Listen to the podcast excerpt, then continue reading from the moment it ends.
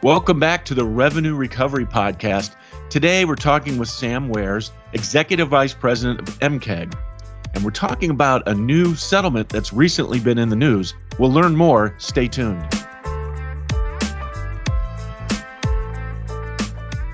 I'm Ted Long, and I'm visiting with Sam Wares of MCAG. Sam, welcome back to the podcast. Thanks for having me, Ted. You know, recently we've been seeing uh, a lot of news about a fairly large settlement uh, involving a name that most of us are all very familiar with.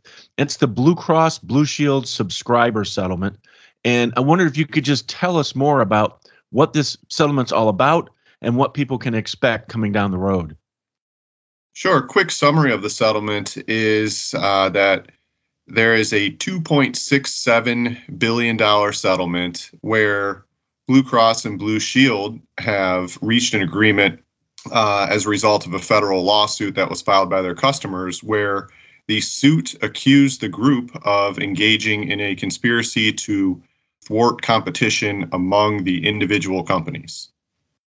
All right, so I've I've seen a lot of headlines about this, Sam. What what are the details? Yeah, so the the settlement, as you described it, is referred to as Blue Cross Blue Shield subscriber. Um, so it does refer to or is uh, an opportunity for both individual subscribers and group benefit plans. So the, the settlement will have both a damages class that provides cash compensation and an injunctive relief class that will uh, change the way that groups can interact with blues plans going forward and how they can seek to uh, contract with Blues plans going forward. With respect to the damages class, there is approximately 1.9 billion in net proceeds that will be available to, again, individual subscribers and uh, the insurance, or sorry, the group plans. There's two types of group plans: uh, those that are fully insured and those that are self-insured.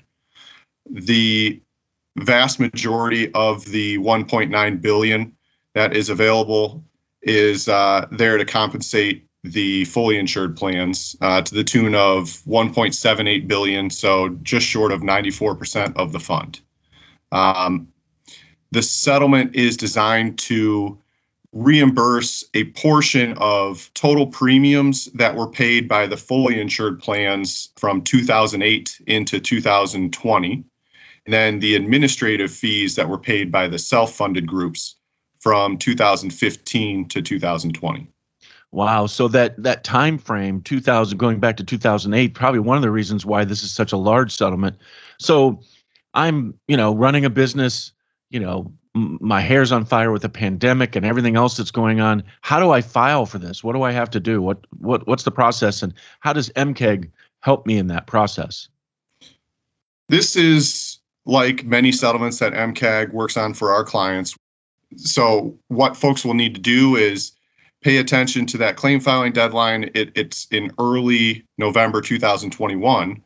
Um, or uh, with any of these opportunities, they can always engage MCAG and have access to all of the relevant data that is necessary to file a comprehensive claim and where we can validate any estimates provided by uh, the defendants that will be used in calculating their claim value.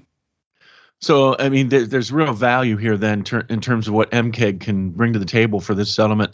Well, I'm also hearing that um, you know this is just the first of maybe a multi-part settlement involving Blue Cross.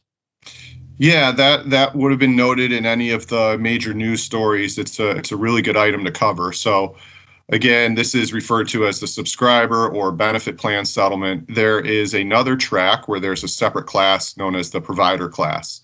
And what they mean by providers are healthcare providers, so health systems, hospitals, and um, not just limited to physicians. So it'll be um, dental providers as well, and, and anybody who's been reimbursed by Blue Cross Blue Shield plans. So that is currently in litigation.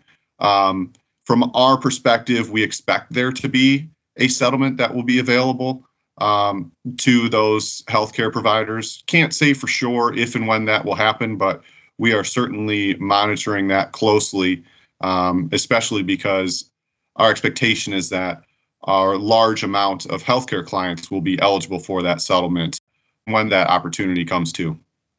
Now, Sam, I understand in the Visa MasterCard settlement, that's also a very large one that's uh, in the news quite often. MCAG has worked with uh, credit card processors, and partners to um, kind of get the message out about the MCAG service. In this Blue Cross settlement, I understand you're working with the benefits consulting community. Can you talk a little bit about that?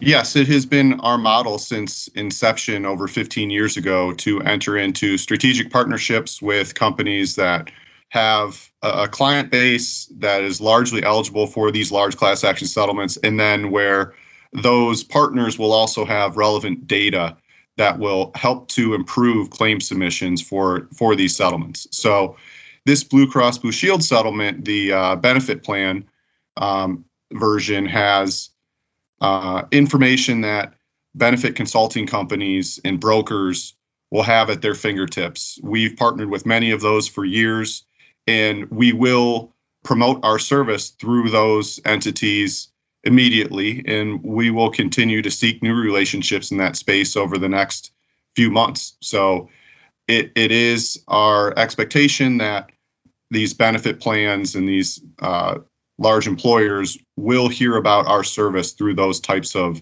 benefit consulting companies and brokers.